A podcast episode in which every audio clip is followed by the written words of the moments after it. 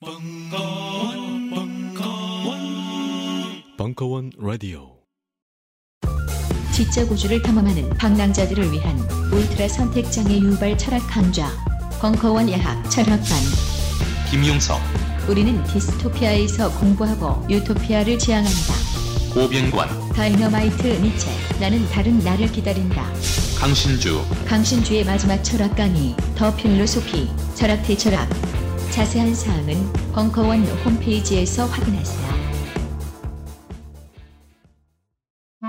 강원 선생이 명리학 강좌를 한다고 했을 때 무슨 생각이 들었냐면 제가 믿는 거는 이제 지식인 강원의 인문학적 소양입니다.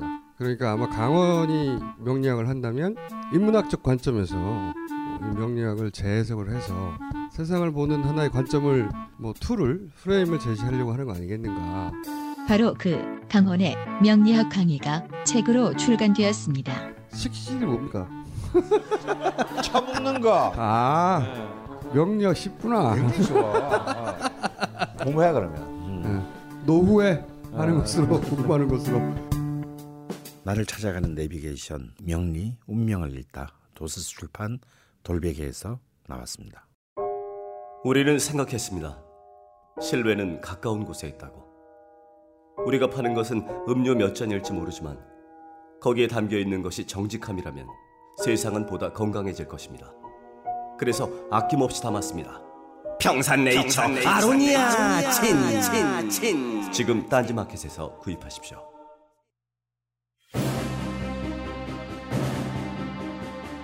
다이나믹 코리아의 총행무진 대중문화사.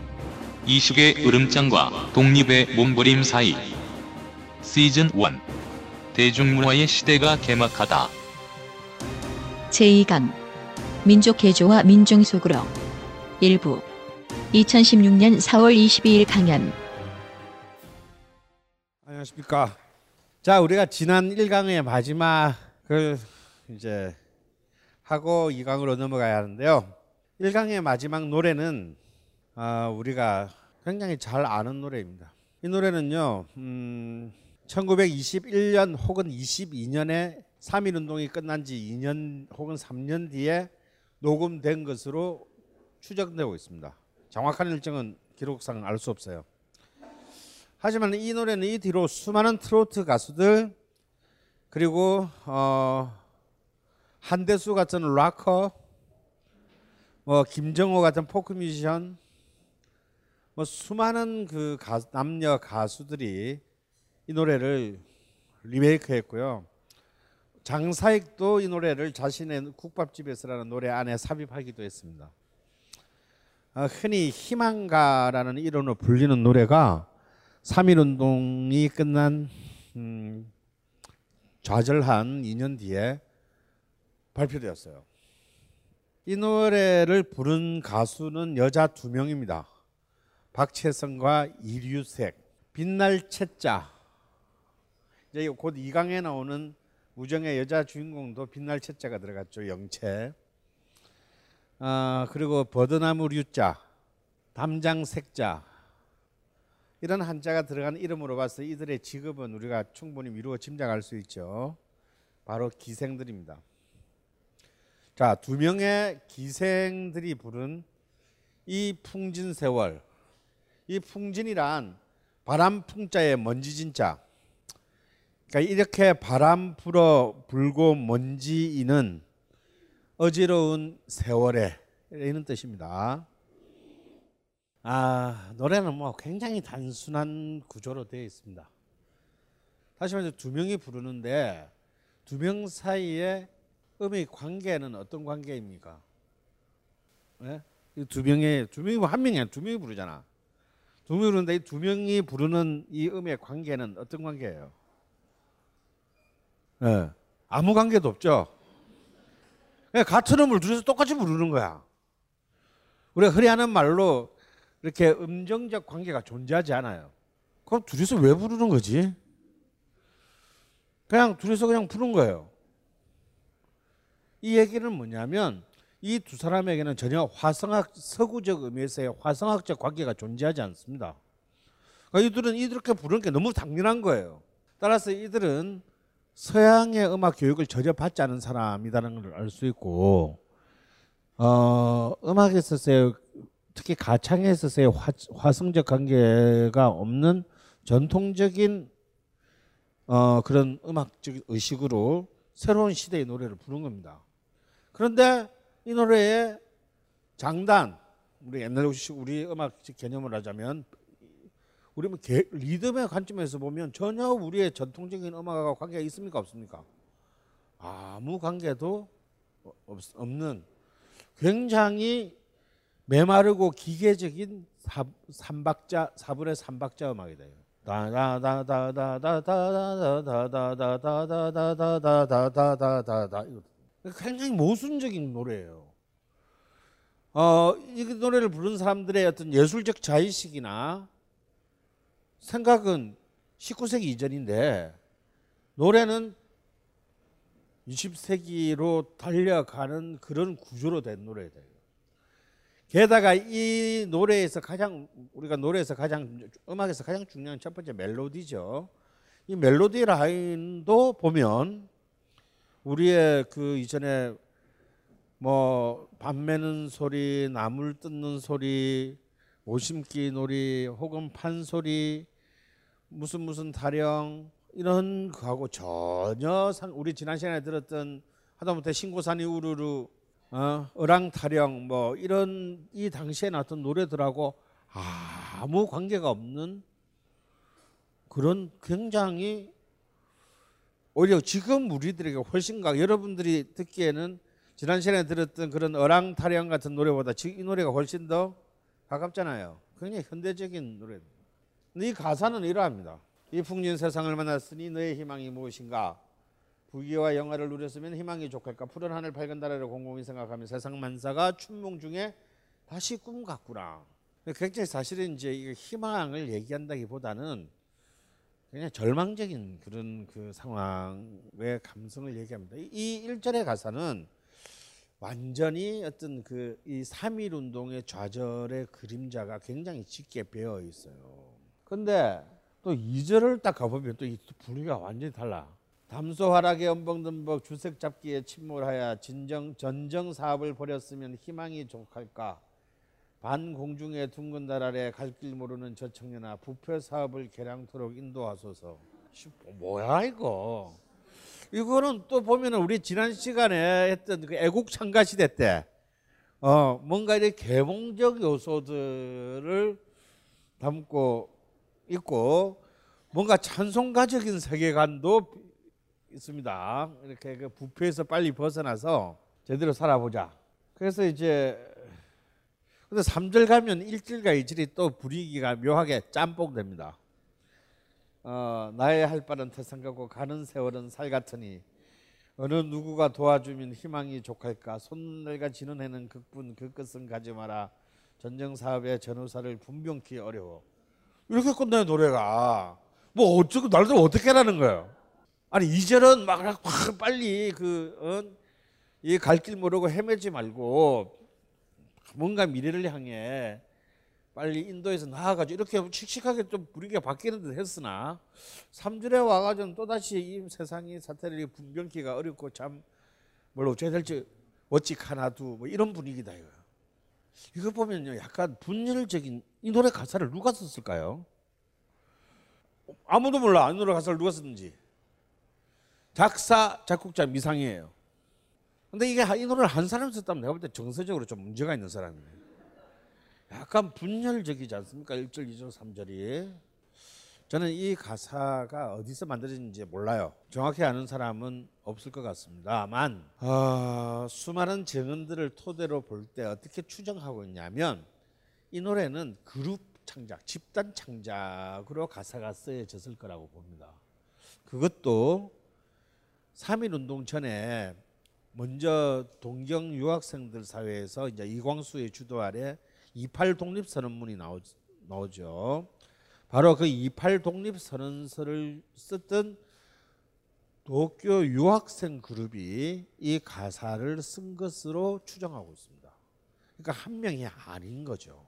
근데 이 노래가 이 노래가 이 노래는 사실 3.1 운동 때부터 유학생 그룹에 의해서 불리었던 어, 굉장히 첨단의 노래였어요.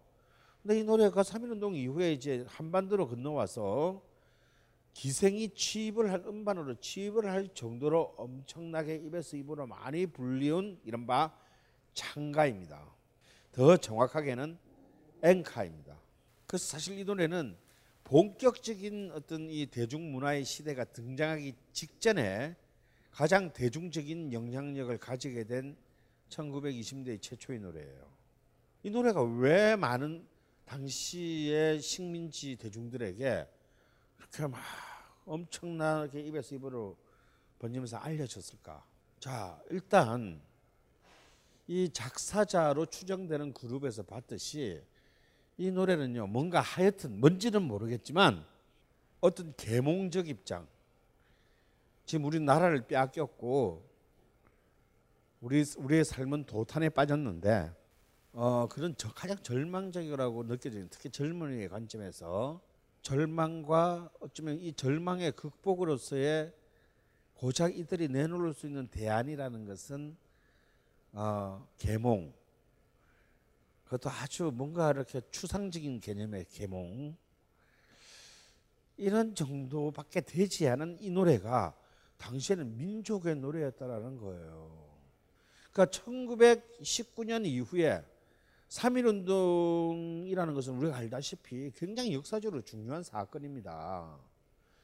어, 그리고 사실은 전 세계까지는 좀 아니고요. 꽤 이 지구촌의 많은 지역에 사실은 세계사적 영향을 미친 사건이죠.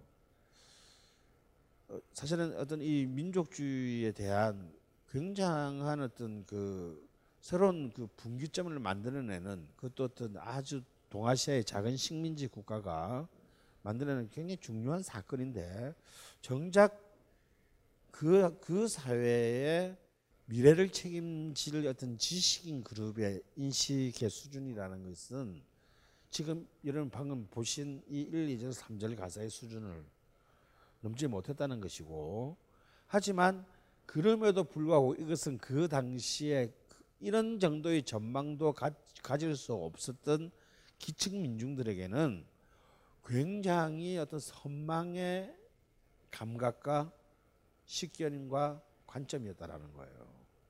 그런데 자 노래 가사는 한글이니까 쓸 수 있었지만 이 음악가가 음악 전문 집단이 아닌 동경 유학생 그룹이 노래는 만들 수가 없었다라는 겁니다.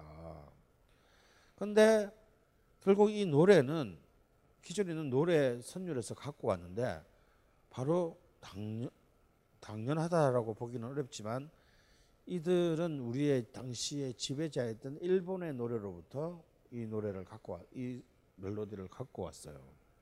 사실 이 노래의 족보도 존나리 복잡합니다. 이 선율은 어, 찬송가에서 쓰였던 선율이고요. 전 선율이고 어, 이 당시에 그 와있던 선교사의 어떤 작품이라고 일본에는 알려져 있습니다. 외국인 영국인 선교사의 작품인데 이때 이제 그 이때 그 1890년도 91년도인가에 인가 예 우리나라 일본에서 세월호 사태 같은 사고가 나요. 그 수학여행 가던 배가 전복되어서 어린 학생들이 떼죽음을 당하는 일이 발생했습니다. 그래서 그 동네에 살던 여중학교 일본인 여선생이 이들을 그 이들 주, 어린 아이들의 죽음을 애도하는 어떤 애도곡을 바로 이 선율을 갖고 와서 썼고 이것을 가지고 만또 이 선율이 그 당시에 일본인 대중들에게 굉장히 그 각인이 되었어요. 굉장히 슬픈 것으로 각인됐는데 이 선율을 또 갖고 와서 또 일본 또 뭐 일본인이 누군지 알 수 없는 일본인이 이것 여기에다가 또 하얀 후지산의 기슭이라는 제목의 앵카를 엔카를 만드는데 이 선율을 갖다 썼습니다. 그러니까 그리고 그 하얀 후지산의 기슭이라는 엔카의 선율 위에 이 가사를 붙여서 이 풍진 세월이라는 노래를 만들었으니 이놈의 노래 하나 안에 족보가 존나리 이참 개족보인 거죠.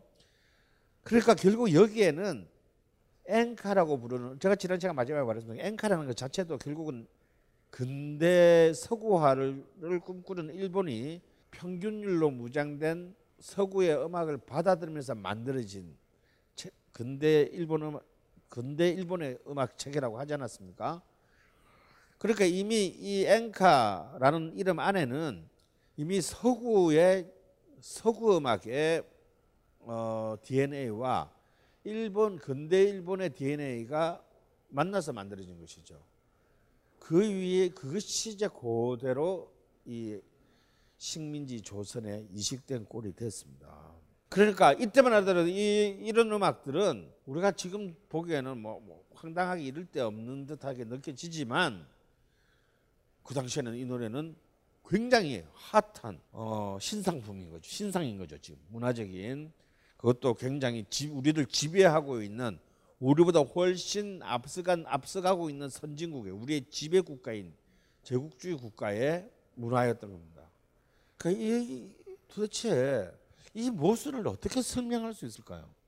바로 이 상황을 극복하고자 하- 하는 사고를 가진 사람이 그 극복의 메시지를 바로 그 극복의 대상의 선율에 담아서 불러야 하는 것.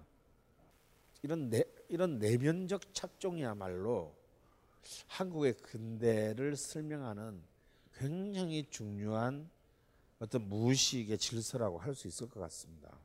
제가 옛날에 전복과 반전의 순간 그 강의를 하면서 첫 번째 시즌 1을 할 때 그런 얘기를 했었죠. 한국의 근대의 특수성에 대한 설명을 하면서 혹시 그 강의를 들으신 분들 기억나실지 모르겠는데요. 우리는 굉장히 독특해요. 아니, 내가 이 땅에 태어났어가 아니라 우리나라가 좀 그래 식민지도 좀 곱게 맞으면 될 것을 우리는 식민지를 너무 이상한 식민지를 했어요. 자 지금 전 세계에는 약 208개국 정도의 국가 독립 국가가 있습니다. 그 중에서 식민지를 통하지 않고 독립 국가가 된 나라는 거의 몇, 몇 나라 안 되고 대부분의 나라가 식민 식민지의 경험을 건드려 넘어오는 과정에서 식민지의 경험과 독립투쟁과 이런 과정을 전부 공통적으로 가지고 있어요. 그러니까 우리가 식민지를 당했다는 게 쪽팔리는 일은 아니다 이거야. 거의 180개가 넘는 나라들이 다 식민지가 된 경, 경력을 경험을 갖고 있고 식민지라는 것은 세계사적인 어떤 보편성을 가지고 있는 겁니다. 그런데 우리가 식민지의 그 터널을 통과하에 근대로 여행했다는 것은 굉장히 세계사적으로 보편적인 것인데 그런데 우리는 굉장히 식민화가 좀 굉장히 변태적으로 됐어요. 우리를 제외한 약 200개에 가까운 전 세계의 나라들은 전부 어디에 식민화됐습니까? 영국, 프랑스, 독일, 이탈리아, 미국을 비롯한 주, 주로 백인 서구 국가들에 의해 식민화가 됐어요. 근데 딱 우리나라만 이웃 아시아 국가에게 식민화됐습니다. 정말 참 특출한 민족 아닙니까? 식민화도 변태적으로 이게 왜 중요하냐면요. 이런 식 이런 독특한 그러니까 우리가 식민화된 것은 굉장히 보편적이라고 할 수 있는데 일본에게 식민이 됐다는 것은 굉장히 특수한 세계사적으로 굉장히 예외적인 일이라는 겁니다. 그런데 그, 그 차이가 도대체 이, 이 보편과 특수에 쏘는 차이가 뭐냐면요. 제가 볼 때 결정적인 차이가 있습니다. 바로 우리 한국의 관점에서 볼 때 서구에 대한 스탠스의 차이가 있다라는 거예요. 우린 지금도 일본을 증오합니다. 우리나라에서 최고의 욕이 뭐예요? 친일파잖아. 이 친일파 같은 새끼야. 이거 이 얘기에는 우파들도 좀 움찔해. 웬만하면은 요 얘기 안 들으려고 이번에 정신 닮은이들 문제가 생겼을 때도 보세요. 그렇게 그개 XX 같이 굴던 새누리당 국회의원들도 그 근처에서 대충 웬만하면 그 근처 안 가려고 합니다. 왜냐하면 내가 친일파의 후손이라도 시계 친일파지 그러면 어, 왠지 이게 섬찟하거든요. 당연한 거예요. 서구로부터 식민화된 식민지 국가들은 바로 그 서구는 철천지 원수죠. 우리가 일본이 철천지 원수인 것처럼 음, 자신의 자신의 할머니 할아버지들을 학살하고 강간한 놈들이지 않았습니까? 그래서 그들에게 그런 대다수의 전 세계 식민지 국가들의 경험을 가진 국가들에게 서구라는 개념은 굉장히 오랫동안 굉장히 오랫동안 서구는 비판적 극복의 대상이었어요. 하지만 서구에 식민화되지 않은 한국 조선은 식민, 한반도는요 식민지 조선은 서구가 뭔지 똥지 된장인지 맛보기도 전에 제대로 객관적인 비판적 거리를 확보하기 전에 우리는 서구에 대해서 굉장히 무비판적인 동경의 자세를 가지게 됩니다. 단지 이유는 한 가지죠. 우리가 왜 나라를 뺏겼나? 그것도 우리가 늘 우습게 보던. 바로 이웃 나라 일본한테 우리가 왜 나라를 뺏겼나 생각해 보니까 일본은 우리보다 먼저 서구를 받아들였다는 단지 그 하나의 이유 때문에. 그래서 우리에게는 서구는 거대한 환상의 뭔지도 모르면서 거대한 환상의 이념 ideal model이 됩니다. 그래서 우리는 어쩌면 이 착종의 식민지 시대의 근대를 향해 나아가면서 우리는 서구라는 질문을 받게 돼요. 서구라는 어떤 의제를 우리는 안게 되는데 이 서구에서 우리는 굉장히 무의식적인 호의를 가지고 바라보기 시작했다라는 거예요. 이 이러한 어떤 DNA는 지금 이 순간까지 우리에게는 이어집니다. 아주 간단해 보죠. 월드컵을 월드컵이 열렸습니다. 우리나라에서 일본하고 미국이 붙으면 누구를 응원합니까? 예, 당연히 미국을 응원하지 우리는. 미묘한 문제가 있어요. 북한하고 미국이 붙으면 여기서 이제 입장이 갈려요. 좌파나 우파는 전부 일본하고 북한, 일본하고 미국이 붙으면 전부 다 미국을 응원해. 북한하고 미국이 붙을 때 미묘하게 살짝 갈리죠. 하물며 우리는 오랫동안 우리가 별로 직접적인 연관성이 없음에도 불구하고 실제 아무런 증 아무런 증빙할 만한 역사적 사례가 없음에도 불구하고 미국 미국은 말할 것도 없고요. 서유럽 국가에 대해서 굉장히 호의적인 어, 그런 그 전 민족적 스탠스를 오랫동안 가져왔습니다. 어디서 할수 있냐면요. 지금도 젊은 부부들한테 젊은 신혼 예비 부부들한테 신혼여행을 어디로 갈 것이냐 라는 그 보면 압도적으로 프랑스, 이탈리아, 뭐 스페인 이 압도적이다. 우리는 왜 얘들을 좋아하게 됐을까요? 우리가 만약에 베트남처럼 프랑스의 식민지였다면 그래도 우리는 프랑스를 좋아했을까요? 그럴 수도 있겠지. 나 매저키스트니까. 그래서 사실은 이, 이 풍진 세월이라는 이 노래 하나는 우리에게 굉장히 복잡한 그 화두를 던집니다.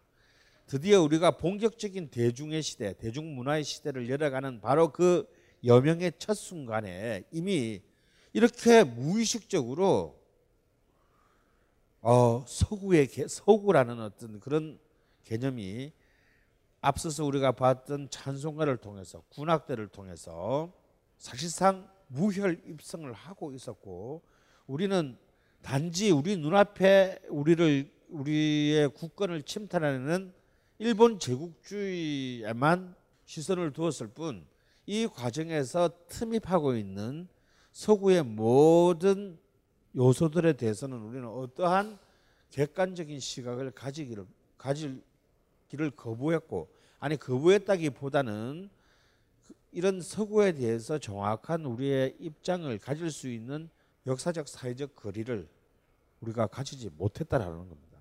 이러한 어떤 서구에 대한 무비판적인 수용은 사실은 앞 그 이후에 한국의 현대사에서 굉장히 많은 이제 여파들을 우리에게 남기게 됩니다. 자, 이제 이제 본격적으로 이제 두 번째 시간에 이제 드디어 들어가게 됩니다. 이 1910년대에 들어서서 우리가 굉장히 주목해야 될 어, 문화사적인 첫 번째 현상은요, 바로 장편 소설의 출현입니다. 드디어 이제 소설의 시대. 지금 와서는 이제 이 참 소설의 시대라고 말하기에는 좀 그렇죠. 지금은 뭐 역시 TV 드라마의 시대 아니겠습니까? 예. 아유, 뭐 우리 또 우리 막 박양까지 막 송중기를 막 청와대에 부르고 수청 들날까 봐 겁나더라고. 왜 웃어요? 그 아버지는 늘 그랬는데 뭐. 지금은 안 해요. 사실은 이제 소설 소설 장 특히 장편 소설이 이제 지금 뭐 쓰는 사람도 별로 없는 것 같아요. 지금 이제 김훈 선생 정도를 제외하고는 뭐 소설가가 있나? 하지만 저는 80년대 한 후반기까지만 하더라도 장편 소설은 우리의 문학의 전체에서 굉장히 중요한 어, 압도적인 지분을 갖고 있는 장르라고 할 수 있습니다. 가령 뭐 조정래의 태백 산맥이라든지 어, 특히 뭐 또 별로 어, 인정하고 싶진 않지만 이문열 같은 작가들의 그 이 책들은요 엄청난 영향력을 가졌어요. 그리고 또 이제 이 모든 사실 우리가 제일 좋아하는 게 뭡니까? 인간이 우리나라뿐만 아니라 전 전 세계 인간이 제일 좋아하는 예술 장르는요 스토리텔링이에요. 스토리텔링 이야기입니다. 이야기. 그 이야기는 전부 다 뻥이잖아요. 픽션이잖아요. 픽션 소설은 다 허구인데도 우리는 그 거짓말을 들으면서 그렇게 좋아한다 이거야. 어? 말이 돼 태양의 후예? 야 그런 특전사가 어디 있냐?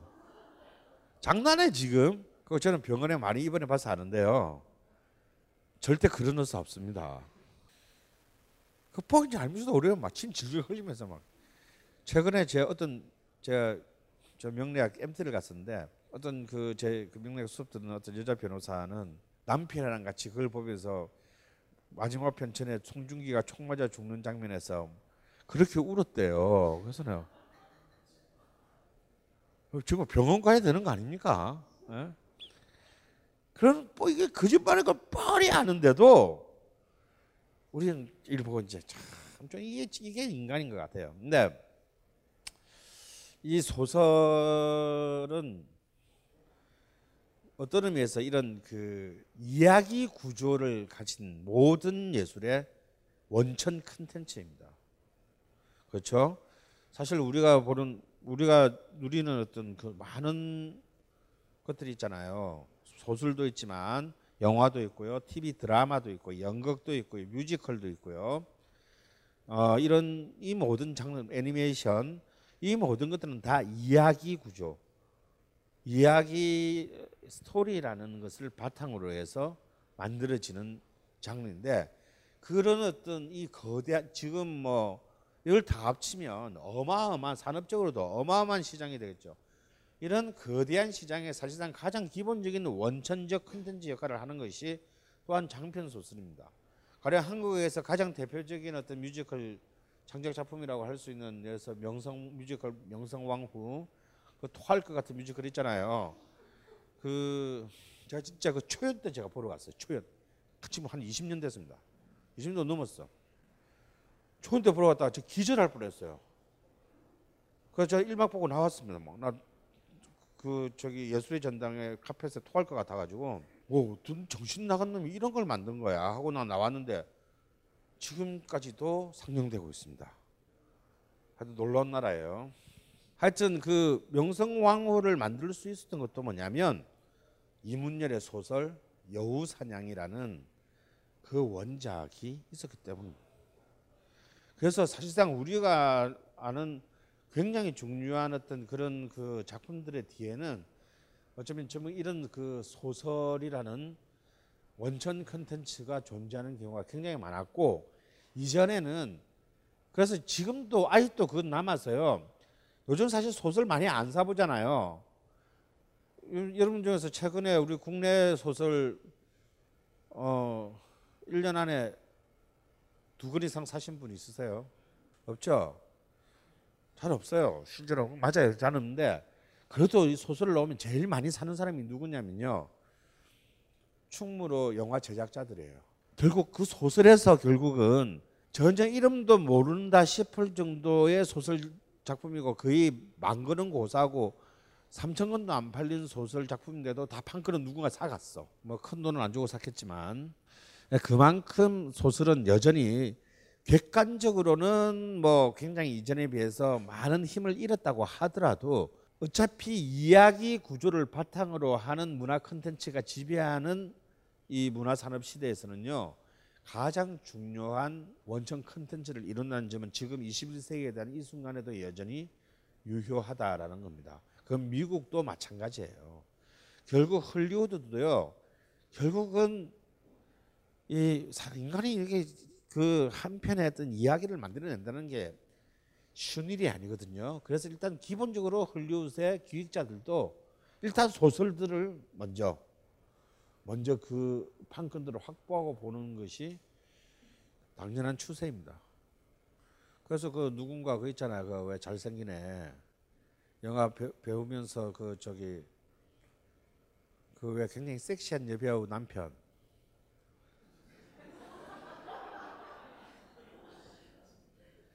왜- 왜 주연 배우면서 이렇게 영화 제작자이기도 한 사람 있잖아요. 예, 브래드 피트. 어, 이 브래드 피트가 저번 이번 이번 저- 전 이번 최근에 나온 작품 말고 그 전에 나온 작품이 있어요. 아, 제목도 기억이 안 난다. 굉장히 그 대작인데 그걸 두고 그게 사실 소설이야. 그 원작을 확보하기 위해서 원작을 그 자기 손을 잡고 지가 그걸 제작하고 지가 주연하려고 그 디카프리오랑 처절하게 붙었대. 디카프리오도 그 소설 보고 뻑가가지고 이거 영화 되면 주연하려고 디카프리오도 돈이 많으니까 오- 이 원작 판권을 살려고 경쟁하다가 브래드 피트가 돈을 뭐 더 많이 줬는지 아니면 마누라 같이 저녁을 먹게 해줬는지 하여튼 뭐 그래가지고 브래드 피트가 그 판권을 확보해가지고 그걸로 영화를 찍고 망했습니다. 어. 네. 뭐 하여튼 간에 뭐 망한 거는 둘째 그뭐 신만이 아는 거니까 어, 그렇게 여전히 소설은 상대적으로 이렇게 많은 태조의 기미를 갖고 있는 이 상황에서도 여전히 굉장히 유효한 이런 원소스 멀티 유즈 사회에 있어서 굉장히 중요한 원천적인 컨텐츠다. 그러니 혹시 이 자리에 소설 쓰시는 분들이 있다 하더라도 절대로 좌절하지 마라. 그대들의 응, 에 대한 응답은 그 주- 교보문고가 아니라 영화 투자사에서 그 노력을 그 보존해 줄지도 모르니까요. 자, 그래서 이제 특히 근데 한국 식민지 조선의 이 근대 여명기의 소설은 더 중요한 역할을 갖고 있었어요. 왜냐하면 소설은 뭡니까? 활자 매체 활자의 문자 예술이잖아요. 문자를 기반하는 예술이고 특히 그 애국 계몽기 그러니까 어, 1895년부터 1905년 사이에 우리는 이 열렬한 이 10년간의 애국 계몽 기간 동안에 수많은 전국의 사립 밀립 학교들이 많이 만들어졌습니다. 왜 배워야 된다라는 어떤 그 절박감이 있었고 그리고 그 배워야 돼 한국에서 있던 이 교육붐이 이렇게 전국적으로 불기 시작한 것은 바로 이때부터인데요. 이 그래서 우리가 비록 굉장히 처절한 식민지 국가로 갔음에도 불구하고 결국은 식민지로 밖에는 갈 수, 이행할 수밖에 없음에도 불구하고 좀 우리의 저력을 데 가장 큰 것은 문명률입니다. 사실 전 세계 대, 대다수의 식민지 국가들이 독립을 하고 난 뒤에도 굉장히 많은 문제들을 지금 현재도 안고 있는 것은 사실상 제가 볼 때는 이 문명률과 밀접한 관계가 있어요. 근데 우리는 사실은 그 경제 토대라든가 실질적인 그, 사, 그 사회의 생산성 에 비추어 볼 때 어, 그러한 어떤 그 요건들하고는 도저히 이러한 환경에서는 상상할 수 없는 탈문명률이 굉장히 높았습니다. 이것이 이제 도대체 이러한 어떤 그 식민지 조선 특유의 교육열 이런 이제 그 인문적 교육열에 대해서는 참 우리가 어떤 요인이라고 참 사실 설명하기 어려워요. 그래서 옛날에는 뭐 이것도 역시 이제 그 문자 중심의 여전히 그 유교적 그 영향이 컸다 뭐 이렇게 주장하는 학자들도 있었고요. 그러니까 옛날에는 이제 사대부들만 어, 공부를 했다고 하면 여전히 식민지가 되는 와중에서도 역시 출세를 하면 사람이 일단 공부를 하고 봐야 돼. 옛날에는 내- 우리가 평민이고 상민이어서 쌍놈이어서 공부를 못했다마는 지금은 뭐 그런 것도 없으니까 뭐 쌍, 쌍, 쌍놈이어도 공무원 잘하면 이 식민지 시대에도 뭐 총독부에 취직하고 출세할 수 있는 것은 아니냐 라는 어떤 이런 그 전도된 유교적 세계관 어, 이런 것들이 그 식민지 조선의 향락률을 설명을 하는데 저는 또 꼭 그런 것 같지만은 않아요. 여기에도 굉장히 복합적인 이유가 있을 것 같습니다.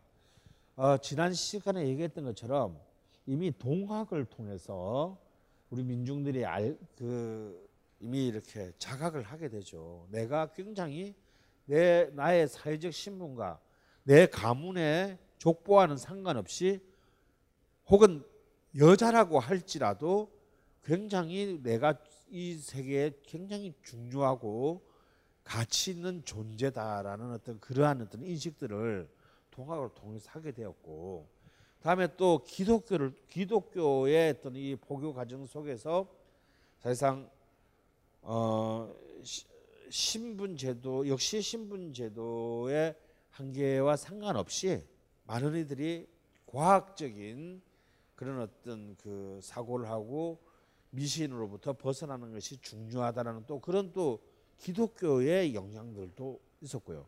또 물론 전통적인 유교적인 출세관 이런 것도 분명히 있었을 겁니다. 이런 요소들이 굉장히 복합적으로 올려서 우리는 굉장히 비상한 그 나라는 완전히 이제 깡통 찼는데 정작 바닥의 민중들은 굉장히 비상한 어떤 교육열 속에 빠지게 됐어요. 결국 우리가 교육률이 통상적으로 높아진다는 얘기는 문자 해독률이 높아진다는 얘기고 문자 해독률이 높아진다는 얘기는 사실은 문자를 기반으로 한 예술에 제일 먼저 가까이 가기 쉽다라는 뜻이죠. 사실 우리는 그 문자를 바탕으로 한 예술 말고의 예술, 가령 음악이라든지 공, 음악을 또 우리 하려면 그때는 오디오 이런 게 없었으니까 공연밖에 없는데 그런 공연 인프라가 이 당시에 있을 리가 만무하잖아요. 미술, 건축 그 어떤 것도 대중들이 가까이 가기가 어려운 어떤 그런 장르들이었습니다. 그렇기 때문에 사실은 가장 어쩌면 대중적인 기반을 가지고 처음부터 출발할 수 있었던 것이 바로 문자를 기반으로 하는 소설이었다는 것이고요. 두 번째는 뭐냐면 문학은 특히 소설은 음악과 미술과는 다른 조건이 있었어요. 뭐냐면요. 자, 음악이나 미술은 이미 그 전에 우리의 음악이 있었어요. 그 전에 우리의 미술이 있었단 말이에요. 동양 우리 한국화라고 부르는. 그런데 이 근대 과정에서 우리 서구의 문학에 들어서 서양 음악, 서양 미술이 들어왔다. 그래서 우리의 지금도 마찬가지잖아요. 미대 가면은 동양학과, 서양학과 분리돼 있잖아. 똑같은 현악기인데 가야금 하는 애고 바이올린 하는 애고 같은 거 못 간단 말이에요. 국악과 가고 분리돼야 되는데 문학은 그러한 전통과 전통과 현재의 단절을 경험할 이유가 없었다라는 거죠. 왜?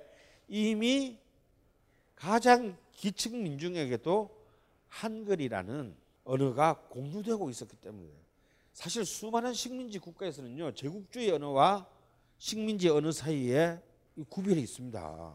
가령 예를 들어서 이런 거예요. 유럽에서도 체코 같은 나라를 보면요 많은 이들이 특히 그 식민지 체코의 상위 계급들은 체코어를 몰랐습니다.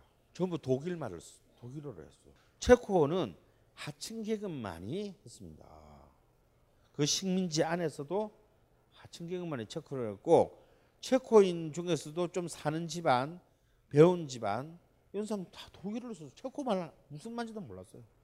그래서 굉장히 이원적인 제국주의 언어와 자기를 지배하는 국가의 언어와 자기 그리고 전통적으로 있어왔던 피지백의 언어가 다른 경우가 모순인 경우가 굉장히 많았습니다. 아프리카 같은 데서도 많잖아요. 프랑 이렇게 지배계급들은 자기 제국주의 언어인 프랑스어를 프랑스 식민지들은 프랑스 아프리카인데 프랑스를 하고 이름도 막 프랑스식으로 짓고. 저 완전 동네에서 이렇게 아와 하는 애들은 막 그 막 이름도 막 이상하네 뭐. 자기들 그 토속적인 자기들의 언어를 지고. 그러니까 사실은 나라 아니지만 언어 자체가 계급에 따라 식민지인들의 계급에 따라서 완전히 언어 자체가 분리되는 경우가 있었는데 우리의 불행 중 다행은 식민지가 되기 전에 이미 굉장히 긴 시간 동안 우리 내부의 투쟁을 통해서 우리끼리 우리끼리는 문제가 있었죠. 여러분이 뿌리 깊은 나무 드라마를 열심히 보셨으면 아실 테지만 우리 내부의 문제는 있었으나 이미 그때 몇 년 전입니까? 500년 전이잖아요, 거의. 거의 500년 전, 500년의 과정을 통해서 이제 그 양반 계급들이 언문이라고 하대했던 한글이 이미 그 민족 언어로서 사실상 대중들에게 완전히 자리를 잡았기 때문에 사실상 어, 언어의 분리라는 위기를 갖지 않았다라는 거. 그래서 새로운 어떤 이 문학이라는 양식이 들어올 때도 어, 기존의 우리의 전통적인 문학 양식과 어, 대결할 필요가 없었다라는 거. 이것이 이제 그 이 소설이 근대에서 어, 음악이나 미술과는 그 다른 조건이 있습니다. 그런데 소설이라는 것은 이왕수가 무정을 쓰기 전에 이인적의 혈연을 쓰기 전에도 우리나라에 다 있었던 것이죠. 우리나라 이미 다 소설이 있었습니다. 특히 이제 한문 소설들은 굉장히 방대하게 많았고요. 여러분 그 우리나라는 왜 이렇게 섹스피어처럼 뭐 많은 작품들이 15세기, 16세기에 많은 작품들이 없나 얘기하지만 그건 좀 진짜 무시가 사는 소리예요. 한문으로 남긴 소설은 수백 수천 편 있어요. 다만 우리가 안 읽을 뿐이에요. 한문이라서 한문 장편 소설도 굉장히 많습니다. 서울대 규장각에 가보세요. 꽉 쌓여 있어요. 한글로 된 소설들은 그야말로 제일 밑바닥층들이 여자 여, 양반 계급 중에서도 여성 아니면 이제 밑바닥층들이 읽던 그런 것이었기 때문에 사실은 아, 이 한글로 된 소설의 이른바 전통적인 소설들은 전설이나 민담, 신화, 영웅담의 영역에서 완전히 아직까지 분리되지 않은 상태였던 일종의 집단 창작 같은 것이었어요. 그러니까 예를 들어서 판소리계 소설들이 있지 않습니까? 춘향가라든지 뭐 춘향전이라든지 어, 별주부전이라든지 이런 거는 다 판소리계 소설들인데 춘향전이 누가 쓴지 아는 사람 있으세요? 없잖아. 그러니까 사실은 이런 것들은 이 소설 장화 홍련전 누가 쓴지 모릅니다. 누가 썼겠죠. 누가 썼을 테지만 우리는 모른다 이거. 그러니까 아직까지 이 얘기는 뭐냐면 이런 이야기들은 공동체의 스토리인 거예요. 그 공동체가 이 바로 한글 한글을 통해서 의사소통하는 사람들이 자기들의 바 억압받는 것 그리고 그 억압으로부터 자신들이 벗어나고자 하는 그 욕망의 가장 공통 분모들을 가지고 만드는 거. 그러니까 여기서는 개인은 존재하지 않아요. 그러니까 춘향은 개인이 아닌 거예요. 춘향은 어쩌면 그 18세기에서 19세기에 흐르는 동안에 그 200년 동안 한국의 가장 그 억압받던 어떤 여성들의 워너비 모델인 거예요. 이렇게 개고생을 하지만 결국은 오빠가 와서 날 구해준다? 뭐 이런 거. 음. 절대 현실에서 이런 일이 나지 않지. 저 시크릿 가든에서 시크릿 가든에서 그 저 뭐야 어 여자 여자 스턴트 우먼이 절대 잘생긴 재벌 2세 백화점 사장을 결혼 결혼하는 일이 현실에서는 절대로 없듯이 절대 춘향 춘향과 같은 일은 19세기에 절대 일어나지 않아요. 그런 어떤 모델들이었던 겁니다. 그런데 이제 드디어 이제 저작권자로서의 개인 그리고 주인공으로서의 개인적 자아가 서서히 이 시대에 출현합니다. 아, 이 장면을 보는 것은 굉장히 흥미로운 일이래요. 안녕하세요. 컴스테이션 대표 이경식입니다. 컴퓨터라고는 전원 버튼밖에 모르는 딴지스가 있다면 저희 컴스테이션으로 오셨으면 좋겠습니다. 오지랖 넓은 옆집 아저씨처럼 친절하고 상냥하게 컴맹으로서의 탈출을 도와드리겠습니다. 해치거나 물지 않습니다. 간단한 문의번호 011-892-5568로 연락 주시면 컴맹 탈출 작전 성공 딴지 마켓에 컴스테이션이 있습니다. 컴스테이션은 조용한 형제들과 함께합니다. 요즘 나는 책 추천을 하지 않는다. 그래도 이 책은 추천하지 않을 수 없다. 나는 딴지일보 읽은 척 매뉴얼의 애독자였으니까. 이웃시민 고전은 직접 반려들어 읽는 게 가장 좋다. 그게 여의치 않으면 너부리의 읽은 척 매뉴얼을 읽어라. 읽은 척 매뉴얼은 고전들의 뒤틀린 소개이자 색다른 비평일 뿐만 아니라 그 자체로 고전과 맞먹는 유사 고전이다. 고종석 그는 딴지일보 역사를 통틀어 가장 딴지적 글쟁이다. 김어준 고전이 얼마나 재밌는가를 은하계에서 가장 재밌게 설명하는 책. 딴지 편집장 너브리의 고전문학 읽은 척 매뉴얼. 아직 고전을 모르는 분들께 그리고 이미 고전을 알고 있는 분들께도 강력 추천합니다. 지금 바로 전국 서점에서 만나보세요. 딴지 마켓에서 구입하는 분께는 저자 사인본을 배송해 드립니다. 자 단적으로 한국 근대 장편 소설의 첫 출판은 우리가 다 알다시피 프랑 러시아 혁명이 일어났던 1917년에 나온 이광수의 무정입니다. 야, 난 이광수의 무정이 1917년도에 나왔다는 게 너무 참 공교로운 것 같아요. 러시아 혁명이 일어났고요. 박정희가 태어났어요. 그 해. 그리고 그 해에는 윤희상도 태어났고요. 그리고 정말 가장 불우한 천재 작곡가 김순남도 태어났습니다. 아, 그래서 이 1917년은 굉장히 재미있는 해인데 세계사적으로도 어, 우리나라에서도 이 무정이 출연했을 무, 무정이 무정이라는 소설이 출연한 것은요. 제 생각대로 한번 혹시 일주일 동안 무정 한번 읽어 보신 분 있으세요? 바라지도 않았어요. 예. 야, 진짜 재밌는데. 하여튼 이 무정이 출연한 것은 굉장히 신선하고 새로운 일입니다. 왜 신선하냐면요. 자, 이광수는 어쨌거나 간에 약간의 뭐 이 당시에는 계몽 엘리트잖아요. 배운 사람이 유학을 일본에 유학을 갔다 온 메이지 학원에 유학을 갔다 온 나중에 이제 와세다에 대학 대학까지 유학을 가지만 요 무정을 쓸 때만 해도 사실은 이광수는요 그냥 고등학교 졸업 고등학교 유학생이에요. 진짜 아무것도 하지 않아 지금 보면. 그런데 왜 이광수의 무중이 근대 근대적 장편 소설의 효시라고 불리게 되는지 아세요? 이 내용이 근대적이었어가 아닙니다. 여기에 이광수가 구사한 한국어에 있는 거예요. 드디어 문체에서 이광수는 이제 우리 이전에 전통적 소설 그런 어떤 개인이 존재하지 않았던 그 이전에 봉건 시대의 소설과 완벽하게 결별합니다. 그리고 드디어 개인의 화법으로 얘기를 하는 거죠.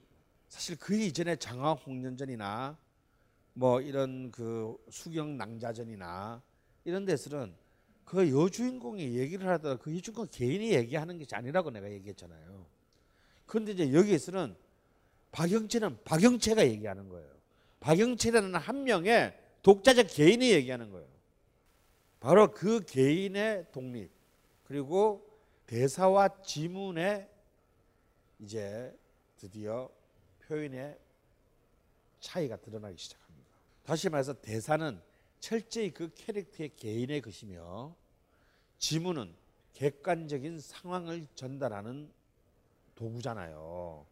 이 대사와 지문 사이에 완벽한 분리가 일어난 이 얘기는 뭡니까? 각각의 개인들의 총합 왜냐하면 소설은 한 명만 장편 소설은 사람이 한 명만 캐릭터가 한 명만 있는 건 아니니까요. 이 각각의 캐릭터는 다 개별자들이지만 지문을 통해서 이들은 하나의 시대와 상황을 만든, 만든다라는 거죠. 그래서 개인이라는 어떤 하나의 특수함, 특수성과 상황이라는 이 보편적 전제들을 한 편의 소설 안에서 문체를 통해서 완성시킵니다. 이것이 바로 근대예요. 근대가 꼭 우월하고 좋다는 얘기는 아닙니다. 이것이 이제 모든 것들이 마법화되고 모든 것들이 어떤 하나의 거대한 거대 담론 속에로 그냥 혼용되어 있었던 고대 소설의 체계로부터 벗어난다라는 거예요.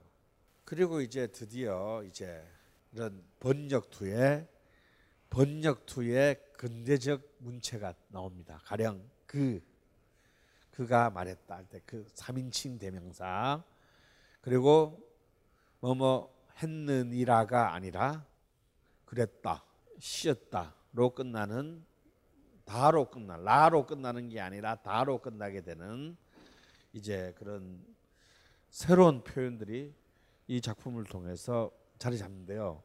굉장히 재밌는 장면들이 있어요. 무정을 읽다 보면 거의 그 긴 소설의 대부분은 아니 도대체 그냥 읽으면 몰라요.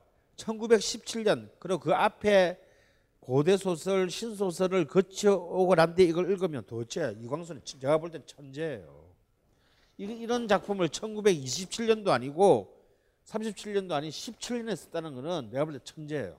얘는 정말 작지만 소설이라는 걸 통해서 천지 개벽을 하는 사람이야. 뭐 나중에 이 새끼가 무슨 뭐 친일을 했건 말았건 일단 일단 제껴놓고 그건 나중에 이제 따져 물을 일이고 이 1917년 시점에서 본다면 이때 이광수의 나 25살이었어요.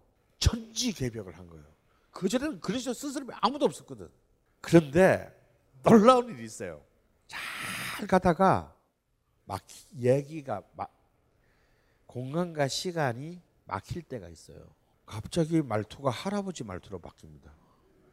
하, 그리하여 영체는 어찌 되었던가. 갑자기 이런 식의 고대 소설의 문투로 바뀌는데 그때가 뭔가 뭐냐면 합리적으로 시간과 공간이 승명되지 못할 때예요. 근데 그때 문체가 그런 식으로 바뀌어 버려. 그런 장면에 몇 장면 있어요. 많지는 않고. 그런데 그런 장면에서 근대적인 문체를 쓰지 않고 옛날 장화학년전의 문체를 썼다는 게 너무 이 장면이 그, 그, 그런, 그런 구다리 구다리들이 너무 놀라운 거예요. 이 얘기는 뭐냐면 이광수는 하늘에서 떨어진 존재가 아니라 그 역시도 바로 그런 수경낭자전 자홍절 졸라리 읽고 컸다가 뭔가를 하려고 했는 새로운 이제 문을 딱 열어 젖혔는데 100%가 다 안 되는 거지. 그래서 어쩔 수 없이 그럴 때는 형 미안해 그러고 이제 옛날의 표현 방식들을 자기도 모르게 이제 끌고 나오는 겁니다. 그냥 그래 해결이 되니까. 특히 영채가 자살하러 가는 기차 안에서 만나는 장면, 만났다가 다시 이제 그 뒤에 제외하는 장면 이런 대목들은 완전 수경낭자전이에요. 그러니까 그런 또 그 허점을 보여준다는 점에서도 굉장히 재미있는 소설입니다. 소설이면 소설이지. 소설이면 소설이지. 그럼 또 이때 이 소설 가지고요. 이미 1920년대부터 말부터 30년대까지 또 한국의 이 예술가들이 전날이 싸웁니다.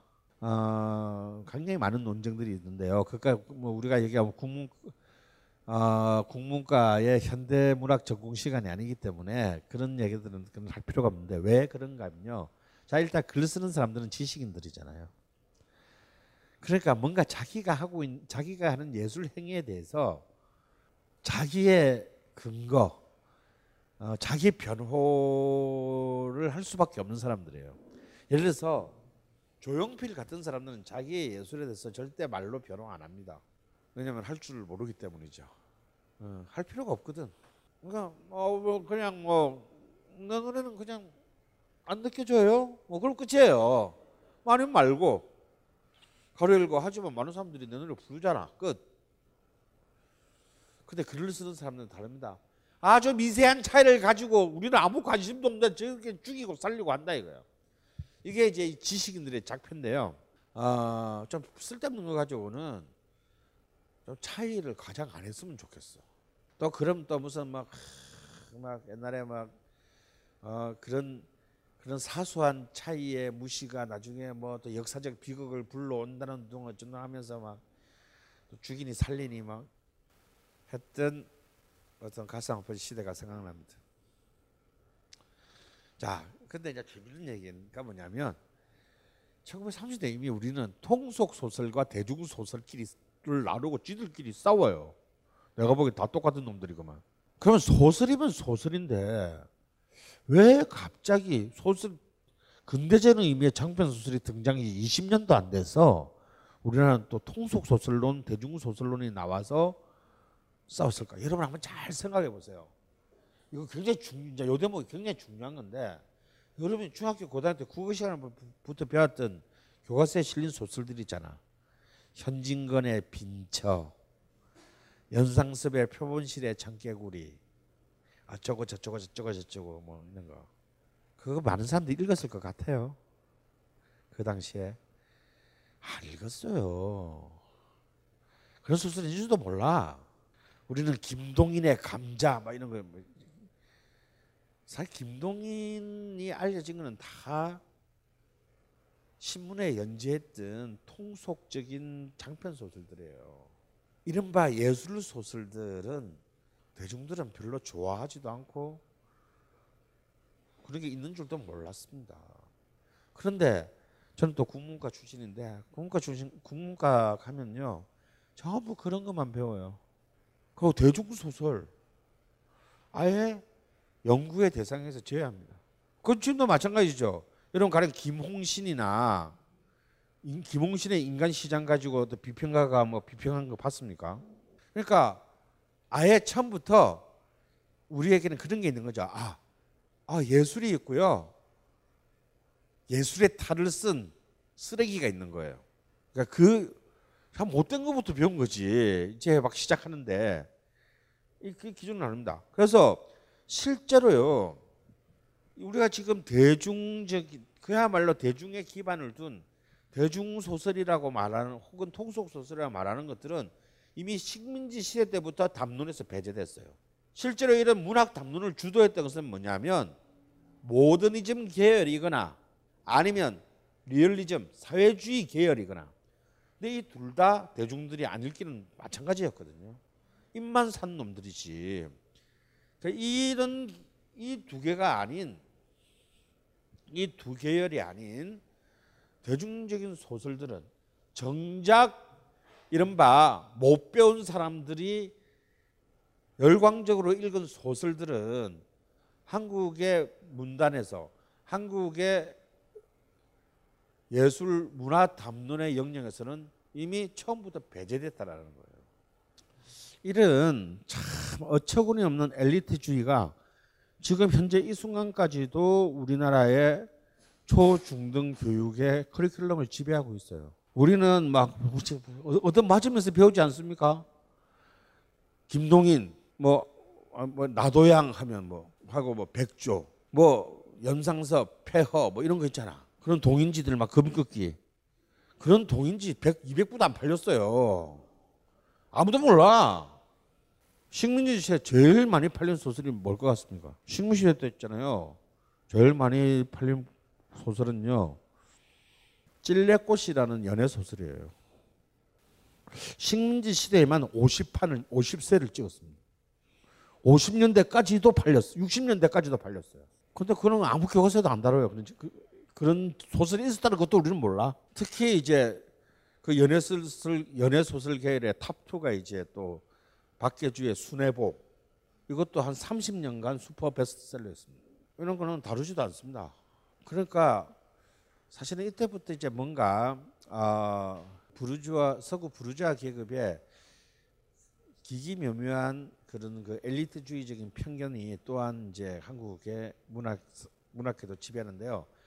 그러는 이제 좀 상대적으로 진보적인 예술 사학자라고 할 수 있는 아놀드 하우저 같은 경우도 그의 이제 문학과 예술의 사회사를 보면 교묘하게 또 이른바 그 비엘리트 계층들의 예술들을 통속 예술과 대중 예술로 또 나눕니다. 그럼 통속 예술과 대중 예술은 뭐냐? 대중 예술은 쉽게 말하면 어, 아놀드 하우즈의 정의에 의하면 대중 예술이란 이른바 어, 시장에서 시장의 상업적 요구에 부응해서 만들어지는 예술 작품들을 대중 예술이라고 하고요. 통속적인 예술은 주로 사회의 밑바닥 계층들이 어, 어떤 도시화 내지는 자신의 윗 사, 상위 계급들의 문화를 흉내 내고자 하는 어떤 그런 욕망에 기인한 그런 예술 행위들을 통속 예술이라고 합니다. 하우저도 사실은 은연중에 이두 예술은 아, 어떤 그런 진정한 예술이 아니다. 아, 그런 어, 인간의 그 굉장히 속물적인 욕망에 그냥 욕망의 어떤 그런 직접적인 반영에 불과한 쓰레기다라고 봅니다. 그런데 도대체 그럼 어디까지가 어디에서부터가 예술이고 어디서부터가 통속 혹은 대중 소설인 걸까요? 그런 금이 존재하기는 합니까? 그러면 김동인이나 이광수 작품 속에 어떤 것이 순수한 예술이고 어디서부터 통속적인 예술인가요? 돈을 벌면 통속적인 작품이고 그런 건 아닐 거 아니에요, 그죠?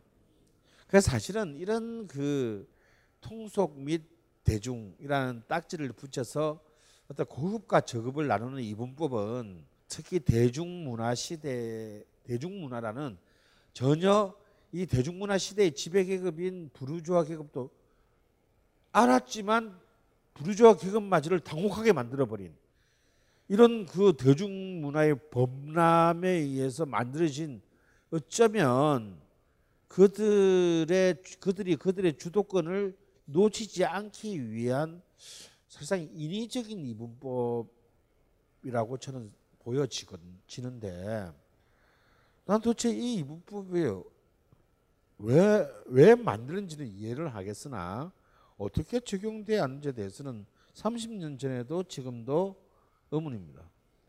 그럼 과연 염상섭의 표본실의 청개구리는 진정한 예술 작품이고 한국 최초의 수출이 소설 성공작이라고 할 수 있는 마이는 소설도 아니고 그러면은 뭐 예술 작품이 아닌 것인가? 도대체 그것에 대한 판단 기준은 도대체 누가 누가 그런 권력을 가지고 예술 예술이냐 아니냐를 나눌 수 있는 것인지에 대해서는 나는 정말 알 수 없거든요. 왜냐하면 왜냐하면 말이죠. 소설이라는 장르는 이미 서구에서조차도 출판 시장이 승립 대중적 출판 시장의 승립을 전제로 만들어진 장르입니다. 어, 여기는 그 작가의 개성만큼이나 다른 취향이 존재할 뿐이지 여기에서 뭔가 예술가 그냥 이른바 예술 소설과 통속 혹은 대중 소설을 나눈다라고 하는 것은 제가 보기에는 굉장한 가로 열고 부르주아 계급에 가로 닫고 지적 오만으로 보입니다. 그런 것을 그들은 판정할 권리가 저는 없다고 봅니다.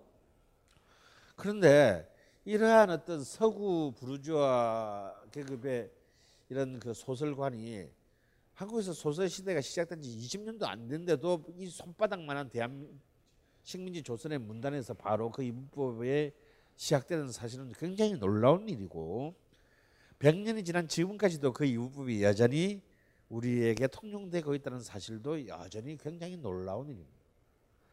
물론 이런 모더니즘 계열 그리고 팔봉 김기진 같은 카프 문학 그 사회주의 리얼리즘 계열에 있는 사람들도 전술적으로는 이 대중 소설가의 제휴를 꿈꿨습니다. 지들도 인기 있는 많이 팔리는 게 좋겠지만 많이 팔려야 이 자신들이 생각하는 이 문학관이 증명될 수 있는 거잖아요. 그래서 전략적인 전략적으로는 우리도 연애 소설을 써야 된다. 우리도 뭐 역사 소설을 써야 된다. 뭐 이제 이런 그 간간히 그런 주장을 한 적은 있었지만 하지만 그들이 갖고 있었던 선험적인 그 이 기준은 영원히 버리지 못했습니다. 그리고 이제 이 시대와 더불어서 1930년대 들어서 이제 한국 땅에도 드디어 이러한 대중들이 좋아하는 이 소설에 이제 지금도 많이 쓰고 있는 멜로 드라마라는 이제 이 개념이 이미 1930년대에 그 한국 소설에 장편 소설에 등장해요. 그럼 멜로 드라마 멜로 많이 쓰잖아요. 어? 멜로 드라마. 멜로 드라마가 뭐 원래 무슨 무슨 뜻인 것 같아요. 여기서 멜로는 멜로스 음악을 말합니다. 드라마는 연극을 말하고요. 그러니까 멜로 드라마면요 글자 그대로 하면 음악 극이에요. 그러니까 지금 좀 뮤지컬이라는 뜻이겠지. 옛날 고대 그리스나 이런 때 나왔던 그런 공연 형식을 말하던 것이었는데 이것이 이제 그 당연히 우리가 멜로 드라마라고 할 때는 그런 뜻으로 말하지 않죠. 이것은 사실은 굉장히 비하의 의미가 있어요. 즉 노래가 들어갔다는 얘기는 뭐냐면 치밀하게 언어로 여러분 뮤직을 보면 뭔가 드라마 구조가 좀 이상하잖아. 뭐 대충 다 뽀래. 그리고 뭐 좀 뭐 갈등이 좀 깊어지면 대충 노래 부르고 뭐 여기서 좀 더 이렇게 왜 저 둘이가 갈등에 빠진 건지 알고 싶은데 둘이서 노래 부르고 하야고 끝나. 그게 뮤지컬이거든. 그러니까 여러분 레미제라블 보고 뮤지컬이 다 그렇다고 생각하시면 안 돼. 레미제라블은 100년 뮤지컬 역사에 변태적인 작품이에요. 그전에도 그런 작품이 없었고 그 뒤에도 그런 작품이 없어. 그건 정말 카메론 맥킨토시가 정말 머리에 총 맞아가지고 잠시 잠시 정신이 혼미할 때 제작한 그런 진짜 극한적으로 예해진 작품이에요. 그 본래 그 원작자가 아이 프랑스 애들이 이름 이상해가지고 이게 본래 프랑스에 둘이서 만든 거거든. 그리고 이제 그 작곡가는 이제 작곡가가 이제 미셸 쉔버그 쉔버그랑 그 대본 작가가 아, 이름이 갑자기 생각난다. 둘이서 이제 프랑스에서 만들었어요. 프랑스 만들었는데 첫 번째 프랑스를 만들었을 때 그게 그게 4시간 반짜리 아 5시간 반짜리였어요. 한번 생각해 봐. 그 긴 소설을 그게 흥행이 될 턱이 있냐? 그래서 쫄딱 망하고 그냥 10년 가까이 그냥 이렇게 그 대본과 악보는 책상 속에 썩다가 그 영국의 큰 웨스턴의 큰 손인 그 우리 맥킨토시 아저씨가 요 대본 작가한테 무슨 아동극을 맡기려고 이렇게 그 일을 맡긴 거예요. 그러니까 요때 이 새끼가 요 틈을 타가지고 형 나 열심히 할게. 근데 우리 옛날에 내 친구랑 해서 쫄딱 망한 게 하나 있는데 이거 좀 봐줄래고 그 실거에서 갖다 준 거야. 그래서 그걸 이제 한 두 시간 드러내고 프랑스로 돼 있던 걸 다 음악이 괜찮아. 역시 프랑스 애답게 너무 잘 썼어. 근데 너무 새끼들이 프랑스 애들 잡기 너무 장황해. 그래서 쓸데없는 걸 싹 두 시간 걷어내고 야 프랑스로는 세계 흥행 못해. 전부 영어로 바꿔. 다 영어로 바꿉니다. 그래가지고 완전 맥킨토시가 그걸 완전히 새롭게 만들어내요. 그런 그러고도 두 시간을 듣는 것도 그런 완벽한 뮤지컬로서는 있을 수 없는 그런 내러티브를 만들어냈습니다. 그런 거는 이제 가끔씩 인간이 잠시 인간의 본분을 벗어날 때가 있어요. 그럴 때 어쩌다 나오는 거야. 근데 대부분의 뮤지컬 보면 스토리가 이게 말이 안 되는 게 거의 대부분이에요. 어이 아니면 말이 안 되거나 어이없거나. 때왜 노래가 들어갈 때 그러는데 왜냐하면 지금 치열하게 감정이 진행되는데 노래가 나오는 순간 어떻게 되냐면 모든 내러티브는 중지합니다. 뭐 대사의 행동으로 가야 되는데 노래가 나오는 순간 내러티브는 중간한단 말이야. 까다 죽을 이래가지고 얘기를 짤 수가 없어요. 그러니까 사실은 역설적으로 말하면 이야기를 잘 짜지 못하는 놈들이 꼭 적당한 순간 노래 하나 집어넣어서 우리나라 드라마 그렇잖아 막 말도 안 되는 상황인데 갑자기 주제가 쫙 깔리면서 막 화면이 갑자기 공원에 빈 벤치 보여주고 뭐 이러고 대충 넘어가는 거 있잖아요. 이런 게 멜로 드라마예요. 그러니까 이 멜로 드라마라는 것은 언어로서 설명할 수 없는 자들이 어슬프게 만들어내는 서사 구조를 뜻하는 거예요. 그래서 이런 이제 막 막 클리셰. 너무나 뻔한 어떤 그런 스토리의 스토리를 그 조작 자기적으로 만들어내는 자기적인 설정 아래 만들어내고 갑자기 막 우연 알고 보니 둘이 남매였다 뭐 이런 거 있잖아. 실컷 막 실컷 둘이서 막 죽여 살려고 나중에 알고 보니 한 살 때 헤어진 쌍둥이 남매였다 뭐 이런 거 이런 이런 이런 자기성을 가지고 스토리를 끌고 가는 것을 멜로 드라마라고 부르게 되었다라는 겁니다. 그래서 이제 이런 단순히 귀족들이 아주 어릴 때부터 체계적으로 예술을 훈련받지 않은 훈련받은 귀족들이 아닌 그냥 예, 교육 자체가 굉장히 얇은 그런 그 일반 서민들이 이제 예술을 수용하게 되면서 그들의 교육 수준과 음, 취향에 맞게 만들어진 작품들을 두고 비아냥 그리는 의미에서 멜로 드라마라고 이제 부르게 된 것이 바로 그래서 이 멜로 드라마는 그런데 이제 그 중에서 그런 통속적인 주제를 다룬 것 중에서 제일 사람들이 좋아하는 게 뭐예요? 사랑이잖아 남녀 간에 치고 받고 싸우고 씨발 뭐 뻔한 거. 그런데 그 뻔한 걸 사람들 또 본단 말이에요. 그래서 이제 남녀 간의 애정사를 담은 이야기가 워낙 이런 것들에 많다 보니 멜로 드라마 하면 이것이 이제 연애 연애담으로 우리는 번역하기 쉬우나 본래 멜로 드라마라는 뜻은 그런 이제 계급적인 시각에서 어, 아래로 내려다보면서 그, 그 대중들이 누리는 그런 통속적이고 그 자기적인 어떤 그런 소설에 대한 이야기 구조에 대한 비하하는 뜻으로 쓰였다라는 것을 아, 아셔야 합니다. 음, 10분간 휴식하겠습니다.